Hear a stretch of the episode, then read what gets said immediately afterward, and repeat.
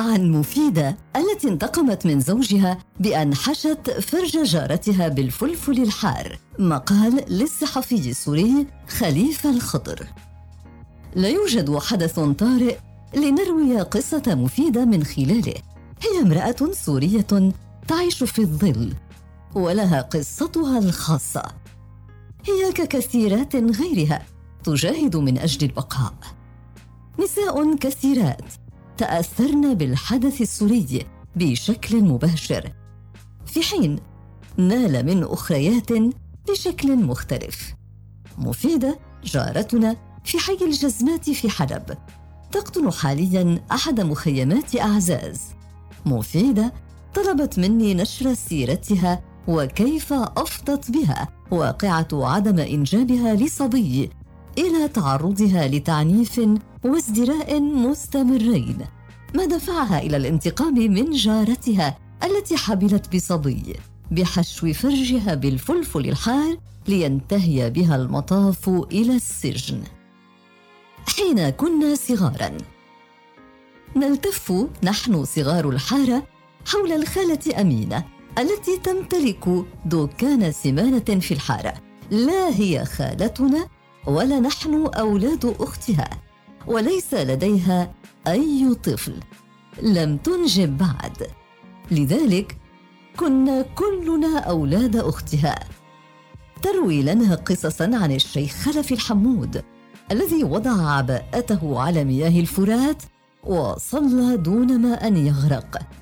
ما دفع أحد معتنقي الديانة المسيحية إلى إعلان إسلامه. كما تروي لنا عن الشيخ عيسى الذي حول قنبلة رماها العدو الصهيوني عليه في حرب تشرين إلى ملح بعد أن احتمى بعباءته من القنبلة.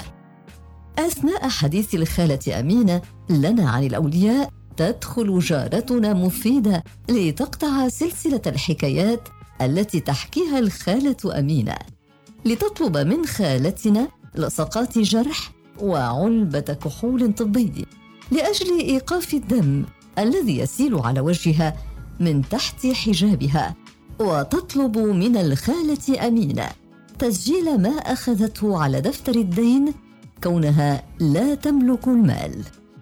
مفيدة جارتنا لها من البنات سبعة وزوجها شرطي في مخفر المدينة. كان صوت ضرب زوجها لها يقطع صمت الحارة ولا أحد من سكان الحارة يهرع لمساعدتها وردع زوجها.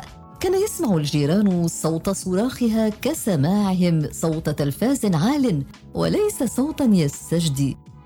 كانت مفيدة تسر للخالة امينه حكايتها حول ضرب زوجها لها لأنه يريد طفلا ذكرا وكنت أسمع ما تقوله. قصة مفيدة كما ترويها. كنت ألعب مع بنات الجيران لعبة المملكة.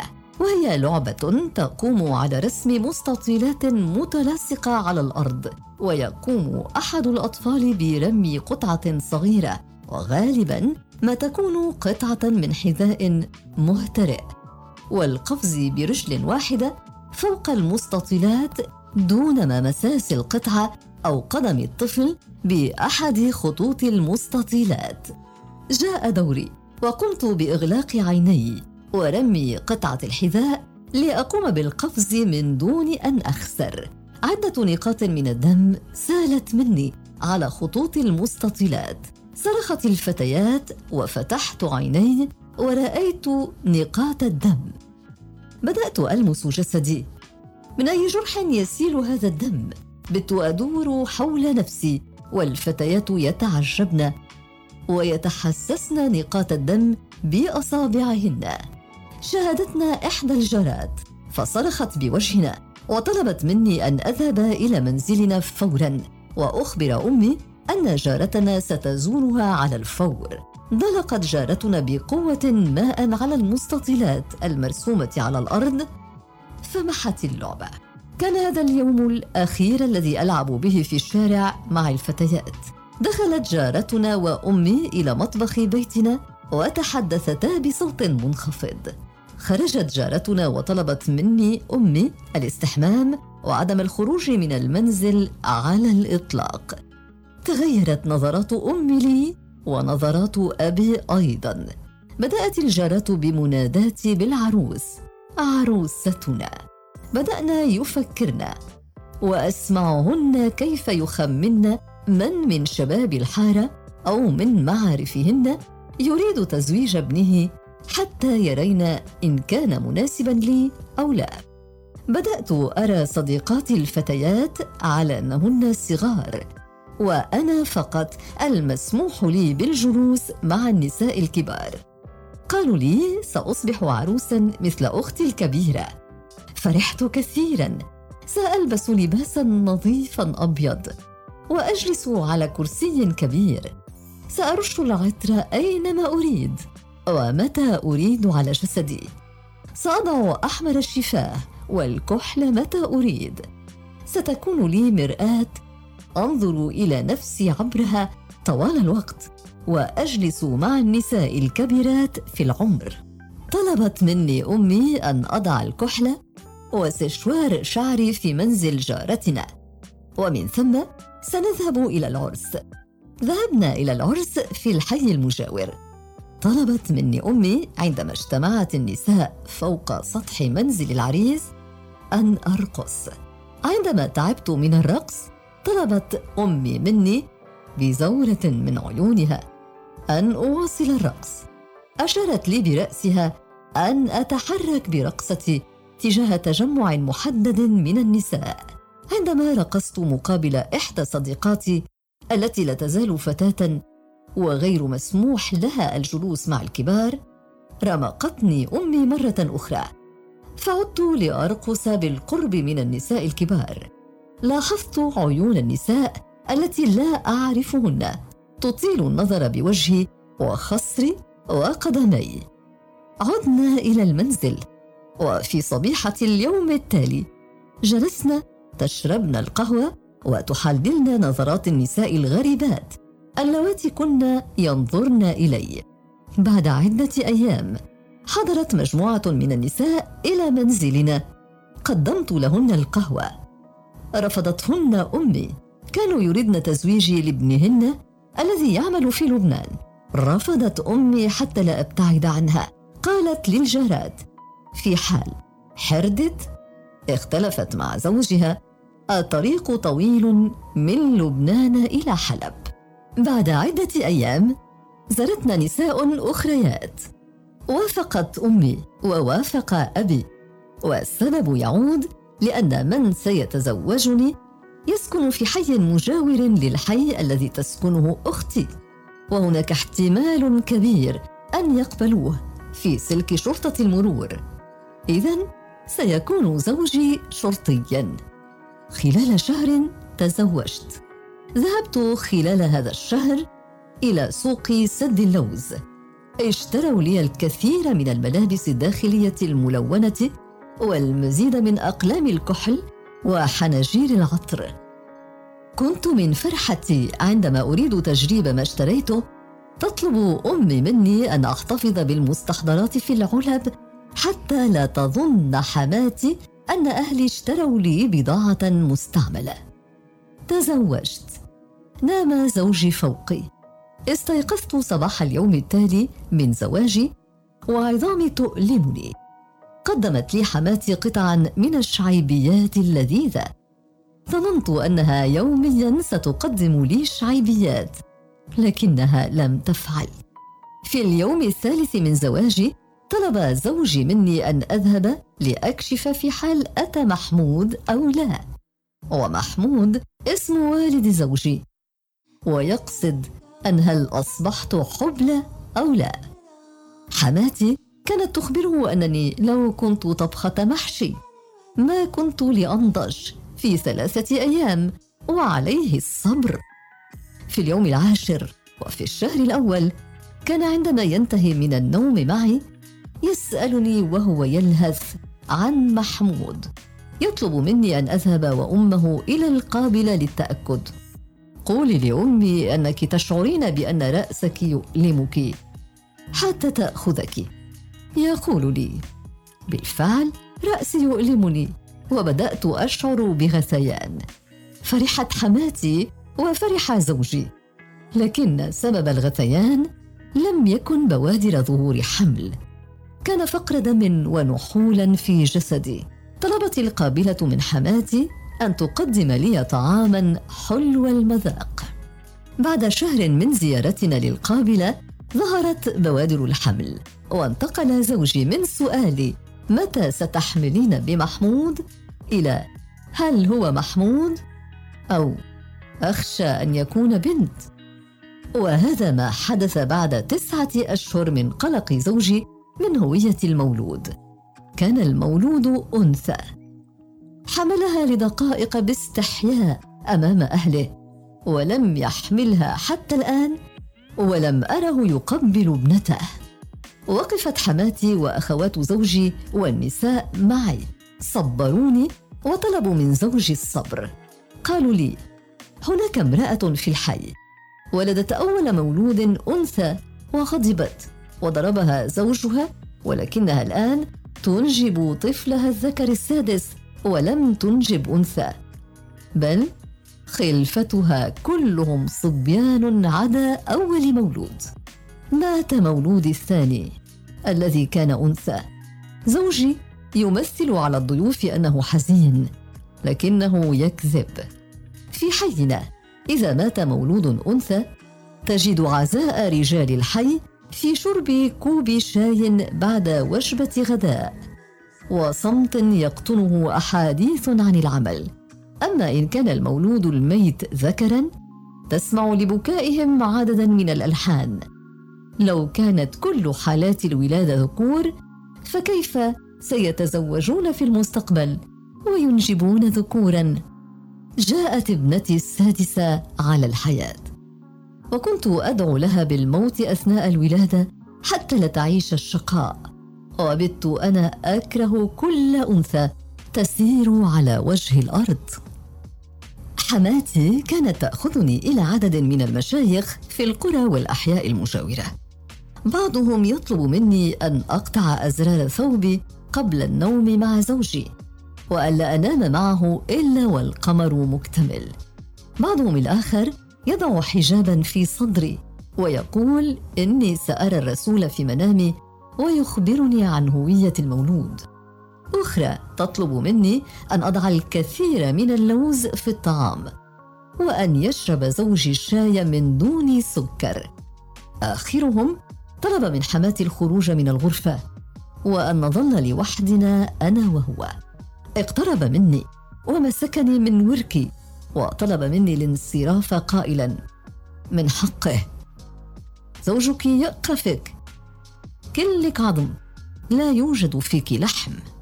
كنا نجمع أنفسنا. نحن نساء الحارة. ممن لا ينجبون الذكور. نضع لأنفسنا خلطات ونحلل كلام المشايخ.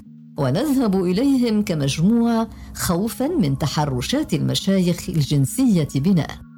نجتمع في صباح ومساء كل يوم نشكو همومنا إلى بعضنا البعض وندس بجيوب بعض خلطات جنسية وأخرى مجربة حتى يتم تحويل جنس المولود من أنثى إلى ذكر. كنا عدة نساء. تركتنا إحداهن بعد أن كشفت عن هوية جنينها وكان ذكرا. فرحنا لها وحسدناها في الوقت نفسه. تركت جلساتنا وخف ضرب زوجها لها وزاد ضرب الزوج لي الذي هجرني أساسا ولم ينم معي خوفا من مولود أنثى قادم. باب منزل جارتنا التي تركتنا وكان جنس مولودها ذكر مقابل باب منزلي. جارتي لديها ست بنات وأنا لدي سبع. قالت إنها شاهدت عضوه الذكري لجنينها في عيادة الدكتورة التي تزورها. كانت جارتي تتمختر بمشيتها وكأنها انتصرت على همومها وحزنها. زوجها لم يعد يكنيها بحماره أو هاي. صار اسمها أم عبدو كناية لعبدو الذي لم يات بعد. لم أعد أطيق نفسي. وزادت ضربات زوجي لي عند دخوله باحة المنزل وخروجه منه. أثناء جلوسي بالقرب من زيت الغلي وأسطوانة الغاز وسط باحة المنزل أثناء إعداد البطاطا لا أشعر إلا وحذاء دخل خاصرتي. حاول زوجي مرات عدة ضربي لكي يقتل رحمي ولا تأتي بالمزيد من البنات. فكرت في حال أنجبت جارتي مولودا ذكرا. كم من الضربات والإهانات سينال جسمي من زوجي أمام بناتي وأهل الحارة. كم مرة سأدور حول نفسي وهو ممسك بجدولة شعري وسط نظرات الجيران. طلبت من أخواتي أن تقمن بزيارتي وعلى الفور وافقنا على فكرة الجهنمية. دخلنا إلى منزل جارتنا أم عبدو وبأيدينا طشت كبير وكيس من حبات الفليفلة الحمراء الحادة بحجة أننا نريد شرب القهوة عندها وتساعدنا بحفر الفليفلة لأجل المونة. هرسنا حبات من الفلفل الأحمر الحاد وأم عبدو تساعدنا بهرس الفلفل. نزعنا عنها ملابسها الداخلية. حشينا فرجها بالفليفلة الحارة. كانت تصرخ وتبكي وأخواتي كن يمسكنها بإحكام ويغلقن فمها. وضعت آخر ما في يدي من الفلفل في فرجها. قلت لها وأنا ألهث من الإرهاق. نظل نبكي سوية. أحسن ما تفرحي أنت بطفلك وأظل أنا أبكي لوحدي. هربت على إثر الحادثة إلى منزل أختي في الحي المجاور. خفت من الشرطة. كل رجال الشرطة عنيفون مثل زوجي. فإن كان هو يضربني من دون ذنب فماذا سيفعل بي زملاؤه بعد الذي ارتكبته؟ بقيت متوارية عن الأنظار في منزل أختي وعلمت أن جارتي اجهضت مولودها وكانت أنثى. وليس ذكرا. أظن أنها فرحت هي وزوجها. بعد أيام طرقت دورية من رجال الشرطة باب منزل بيت أختي ليقوموا باعتقالي لم يضربوني. وضعوا الكلبشات في يدي واقتادوني إلى المخفر. نمت في غرفة لوحدي لأنه لا يوجد غرفة مخصصة للنساء في المخفر. في اليوم التالي اقتادني عناصر الشرطة أنفسهم إلى القصر العدلي. وهناك وضعوني في مهجع كبير كخان البقر فيه الكثير من النساء. كنت صامتة طوال الوقت وخائفة بعض الشيء. ذاعوا اسمي إلى القاضي. استحى القاضي كما بدا على وجهه عندما قرأ الملف والتهمة. سألني هل فعلت ما هو مكتوب هنا؟ بجارتك يا مفيدة؟ اجبته نعم. وطلبت منه إن كان يسمح لي بشرب كوب ماء. أعجبني شكل كوب الماء الزجاجي في مكتبه. لم أكن عطشانة. قال للشرطة ممن حولي خذوها إلى المسلمي. سجن حلب المركزي في مساء ذلك اليوم ذاعوا اسمي واسماء الكثير من النساء. وقيدوا معاصم أيدينا بجنزير حديدي. إن وقعت واحدة من النساء تقع بسبب شدة ربط الجنزير كل النساء. جنزير طويل كلنا مقيدات به. صعدنا في الصندوق الخلفي لسيارة زرقاء كبيرة. عند كل مطب على الطريق كنا نرتطم ببعضنا ويأكل الجنزير من لحم معاصمنا. وصلنا سجن حلب المركزي. فتشوا كل شيء في وعندما وصلوا إلى فرجي خفت. ظننت أن الحكم سيكون أن يفعلوا بي مثل ما فعلت بجارتي. لكنها كانت إجراءات تفتيش ونقلوني إلى مهجع فيه أسرة قليلة والكثير من النساء. يفترشن الأرض وينمن تحت الأسرة وبينها وفوقها. مر شهر على اعتقالي. لم يزرني أحد. شعرت بالوحدة واشتقت لزوجي. اشتقت لضرباته. المهم أن أعرف ماذا حدث مع بناتي وكيف يأكلن ويشربن. تسللت بين النساء اللواتي لديهن زيارة علني أشاهد أحدا أعرفه. ليخبرني عن بناتي. كان هناك شبك حديدي وشبك آخر بينهما ومسافة نصف متر. لا تستطيع السجينه لمس من يزورها. فهمت لماذا لم يأتي زوجي إلى هنا لأنه ببساطة لا يستطيع ضربي. عدت إلى المهجع. استغربت كيف لامرأة أن تنام حتى ساعات الظهر وحتى ساعات المغيب. دونما أن يضربها أحد. تعرفت على نساء يلعبن الشده ويسهرن للصباح ويرقصن حتى لو لم يكن هناك عرس. ولا يستيقظن إلى ما بعد الظهيرة. استغربت وتعرفت أيضا على نساء يضربن الرجال من دون خوف. تعرفت على أم خالد التي ضربت زوجها لأنه صرخ بوجهها. وأخرى وضعت حجارة في حقيبتها وضربت به رأس الرجل الذي كان زوجها في الشارع عندما اعترض طريقها يريد منها العودة إلى المنزل. نساء لسن كالنساء اللواتي أعرفهن ويتعرضن لضرب شديد من أزواجهن من دون أن يصرخن من البكاء. تعرفت إلى نساء علويات وكرديات ومسيحيات ونوريات. المهندسة والخادمة. لم أعد أفكر بزوجي ولا بالحارة. أخذ السجن والذهول يأخذ كل تفكيري. حاولنا استدراجي لمعرفة تهمتي. كذبت عليهن وقلت مشكلة صغيرة مع جارتي. رددنا علي.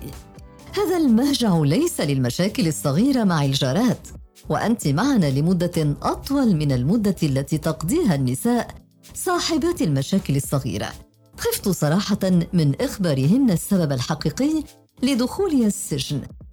إحداهن دفعت مبلغ خمسين ليرة واستطاعت شراء ضبطي من الشرطة. استيقظت لأجدهن يحاولن ممازحتي بقرصهن أفخاذي وفرجي لكننا أخيرا جلسنا شربنا القهوة وأخبرتهن بالحقيقة. زغردن لفعلتي واحتفين بي. قالت صباح ظننا أن القط يأكل طعامك. طلعت أقوى واحدة فينا. من أين خطرت لك الفكرة؟ أخبرتهن عن السبب وراء ما فعلت بجارتي. ردت سجينة اسمها زبيدة. لا تبرري شيئا. حصل ما حصل. المهم قلبك مرتاح. لكن الذنب ليس ذنبك. إن كانت خلفتك كلها بنات. طبيا الذنب ذنب زوجك. وصلت زبيدة سؤالها. ما هي مهنة زوجك؟ أجبت الشرطي ضحكت وقالت عرفنا السبب. زوجك يا آنسة شرطي مهروسة كرامته. لن تقدر نطفته الخروج من عضوه الذكري إلى رحمك قبل أن تأخذ إذنا من معلمه. الضابط المسؤول عنه قبل خروجها. هؤلاء رجال الشرطة يداس على رؤوسهم طول اليوم وفي المساء يعوضون ذلك على نسائهم. يحاولون جمع ما تناثر من كرامتهم من فروج نسائهم. قلت إنه يضربك بسبب ومن دون سبب. أليس كذلك؟ أجبت من دون سبب ولا مر بسبب. أم خالد كانت تملك بيت دعارة وضربت ضابطا من قسم الأخلاقية لأنها لم تقاسمه غلة أيام العيد مثل ما يريد. أنهت كلامها معي. عندما يتقاعد يأتي ولدك. انتظري تقاعد زوجك الشرطي. زارتني أختي في السجن من خلف الشبك. قالت إن زوجي هو من أخبر الشرطة بمكان تواجدي بحجة أنه يخاف في حال. أعرف أنه يعرف أن يسرحوه من الخدمة. كما قالت إن زوجي يبحث عن أنثى يتزوجها بحجة أنه مشغول دائما عن رعاية بناتك. ما أكذبه؟ لم اشاهده يوما يهتم أو يقبل إحدى بناته. كان يتحاشى النظر بإحدى بناته الصغار اللواتي لم يبلغن الثالثة. إذا ما كن خارجات من الاستحمام. وعورتهن ظاهرة. إذا ما شاهد عورة أي بنت من بناته وكأنه شاهد شيطانا. كما أني أعلم أن ابنتي الكبيرة ذات السبع سنوات هي من ترعى شؤون أخواتها وكلهن يرعين بعضهن البعض بحسب أعمارهن. ختمت أختي زيارتها لي بعد الكثير من الأحاديث التي أنهيناها بسرعة بسبب ضيق وقت الزيارة. من الأحاديث أن جارتي صعب عليها وضع بناتي وقرار زوجي بالزواج مرة أخرى. لذلك ستسقط حقها في هذا الأسبوع عني لتكون القصة مشاجرة فقط من دون النية بقتل المولود الذي كان أنثى. ذهبت أختي ودار في رأسي سؤال. هل تعاطفت جارتي بالفعل معي أم أنها تفعل ذلك لشكري على قتل لمولودها الأنثى بعد أن أرحتها بفعلتي من هم جديد يزداد فوق همومها. أسقطت جارتي حقها ولكن علي أن أقضي ما يسمى بالحق العام في السجن. لم أرد الخروج من السجن بدأت أستوحش إذا ما خرجت من المهجع. أبكي كثيرا إذا ما خرجت سجينة. السجينات كن يعتقدن أنني أبكي لعدم خروجي ويطلبن مني الصبر. لكن بكائي كان بسبب شعوري بالوحدة والفقد كلما خرجت إحداهن. بدأت أجني مالا من عملي داخل السجن. أنظف وأطبخ لبعض السجينات. أساعدهن على نزع شعر أجسادهن. السجينة التي تخرج تترك لي ملابسها. أجمع أيضا الملابس المرمية في براميل القمامة. أعيد حياكتها من جديد. بالإضافة إلى عدد من الأعمال التي أقوم بها وأجني مالا منها. وعلاوة على ذلك تشكرني السجينات على خدماتي مع إعطاء المال. أرسل قسما من المال مع أختي إلى بناتي. قبل اعتقالي كنت أخدم زوجي وأخواته وضيوفه على مدار الأربعة وعشرين ساعة ولا أسمع حتى كلمة شكرا. في السجن أسمع شكرا وأحصل على المال. بعض السجينات يحسدنني هن إذا ما زعلن أو تعكر مزاجهن تنمن ساعات طويلة ولا تأكلن ولا تقمن بخدمة أنفسهن. بينما أنا عكسهن. عندما أغضب أو أستذكر بناتي وأشتاق إليهن كنت أنظف سريري عدة مرات وأنظف الممرات وأجلي الصحون والطناجر بقوة حتى تلمع. هذه عادة كانت ترافقني بعد كل مرة يضربني فيها زوجي. لا يوجد من أشكي له همي ولا أستطيع الرد عليه. فأفرغ غضبي بتنظيف المنزل والصحون أكثر من مرة. حتى في بعض المرات يسيل الدم من يدي بسبب شدة قبضي على السيفة. تمنيت الا أخرج من السجن وأجمع المال لأجل بناتي وأشتري لهن ملابس جديدة ونظيفة. كما أني أحببت تقدير نساء المهجع لي لكن هذا لم يكن. أنهيت مدة حكمي وخرجت من السجن. باب أسود كبير. وقفت أمامه أنتظر أي سيارة تقلني إلى مدينة حلب. لكنني قررت أن أمشي وحدي باتجاه حلب. ساعات طويلة حتى تعبت. شعرت بحرية لم أشعر بها من قبل. لا أحد يسألني أين أنت. ولا تبقى على النار أخشى إن شردت أن تحترق. أستريح وأمشي. مشيت حتى تعبت. ومن ثم أوقفت سيارة أوصلتني إلى منزل أختي. أعطيت السائق أكثر من المبلغ الذي طلبه. كل الأحداث التي دارت مع مفيدة والتي سمعت من لسانها الكثير منها وهي تخبر الخالة أمينة بها والتي سمعت بعضها من بعض الجارات. دفعتني لأسأل أمي والجارات والخالة مفيدة نفسها كم كان عمرها في فترة اعتقالها. كان الجواب عندما تم اعتقالها كانت في سن الثالثة والعشرين.